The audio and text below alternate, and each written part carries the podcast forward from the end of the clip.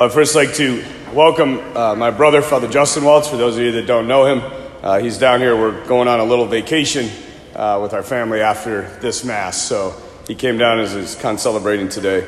Uh, it's always good to have my brother, who's like, it's great because he's brother in the priesthood, but also brother in blood. And uh, it makes life a lot more simple when your, brother, your brother's a priest with you. If I were to ask you what the crisis of the church is right now, what would you say? You don't have to raise your hands, there's no participation this morning. But what do you think the crisis is? Some would undoubtedly say it's the priest abuse scandal.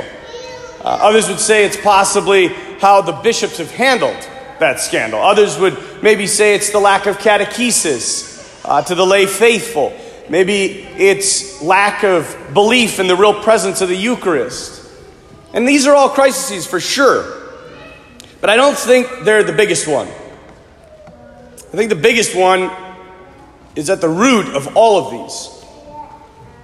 And I've been thinking a lot about it lately. because there is a crisis. a priest friend of mine, I think, came up with the answer. And he said it's a line from the prophet Hosea. The prophet Hosea is 500 years before the time of Jesus, to keep that in mind. And God says through his prophet, My people perish because of a lack of knowledge. My people are languishing, dying, perishing because of a lack of knowledge. Now, to be clear, God is not saying my people are dying from a lack of information. they don't know enough data. We have unlimited plans for data, we have enough of that.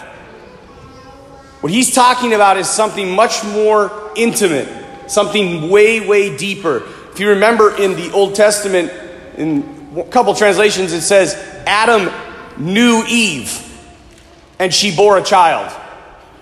You get an understanding of what biblical knowledge is. It's a deep, intimate bond, a communion of relationship. So, what is the prophet saying? My people are dying, they're languishing because they don't have a deep, intimate relationship with me. And when the Creator is eclipsed, pushed to the side, blotted out, the creature, that is you and I, who are made in His image and likeness, lose our way. I want to read a little scenario for you, and I want you to think if you know anybody like this. People that they're married, they have a child, they baptize the child. Grows up in a family that occasionally goes to Sunday Mass, shows up for First Communion, pretty much checks out for the next six years, shows back up for confirmation. Then they go to high school where God is maybe at best a Sunday thing. then they go to college and completely lose their faith. But when they come home, they go to Mass at Christmas and Easter because their parents make them. And then they meet a girl or a guy in college right afterwards who's Catholic, and their parents say, You got to get married in the church. So they get married in the church. Those two get married, have a baby, baptize it, and it all starts over again. Why? Because I, I think the plague of the church right now is people really don't know Jesus, they, have, they haven't met him. and the bulk of Christians practice their faith for I think one reason they don't want to go to hell. And they know they need something, but they don't know what it is. My friends, there are countless of people like this in the church right now, and that is not a judgment, that is just reality. I think a good way to sum it up, I met an Italian when I was over in Rome, and we were talking to him, and Italy itself is like 95% Catholic. Uh, but I think like 20% practice. Anyway, we're talking to this guy, and it was all in Italian, so I'm not going to, I'm going to do a, a, a, Jersey Italian accent for you. it's the best I can do. So I was talking to this guy, and, and he was like, "Oh, he's like, I'm Italian. Like I love, I love my Italian heritage." And I'm like, "But are you Catholic?" And he's like, "Father, I'm Italian. Of course, I'm Catholic. Okay, that's just the way it is, Father." And I'm like, "Great." I was like, "So, well, what parish do you go? Where do you attend Mass in Rome? And he's like, Whoa, whoa, Father. I said I'm Catholic. I'm not a fanatic, okay? a fanatic. Simply to go to Mass is fanaticism in this man's mind. People don't know him. And I think they don't know him because they don't spend time with him. And if you don't know Jesus, if you don't have an intimate, deep love for him, the Catholic faith is going to be boiled down to ritual, observance, obligation, rules, and regulations. That will be it. And that will quickly boil down into doesn't God just want us to be nice and good? No. God does not just want you to be nice. Being nice and being good are good things, but what Jesus wants is for you to be holy. He wants you all in, and it's given to us today in the gospel. Did you hear the words of the gospel? You can shake your head. Did you hear the words of the gospel? Did they bother you? They didn't bother you? Jesus says, unless you hate your parents, you can't be my disciple. Unless you hate brother and sister, you can't be my disciple. That should bother you. It bothers me. Now, to be clear, hate in the Hebrew word is an idiom, it actually means prefer. But even that, if you prefer mom and dad to me, you can't be my disciple. If you prefer brother or sister to me, you can't be my disciple. If you prefer the Vikings to me, that might be easy actually. it's easier to prefer Jesus. You can't be my disciple. These are crazy words that he's given to us. Being a Christian doesn't mean being a rule follower or being nice. Being a Christian means I have surrendered my entire life to him. He's the most important thing in my life. He gets the best of everything I am my time, my talent, my treasure. Everything belongs to Him. I give it to Him because He gave everything to me. And it means spending time with Him. You can't know somebody unless you spend time with them. When I was a young priest, this guy came up to me because Jesus means everything to me. He is the center of my life, and it's not just because I'm a priest, it's because I'm a Christian. And this guy came up to me, and I don't know what his deal was. It's like my second year of priesthood, and I was preaching at a wedding, and he came up and he was already tuned up. He had had way too much to drink. And he, so that made it even more awkward. But he was like, I think the church is a joke. I think Jesus is a joke.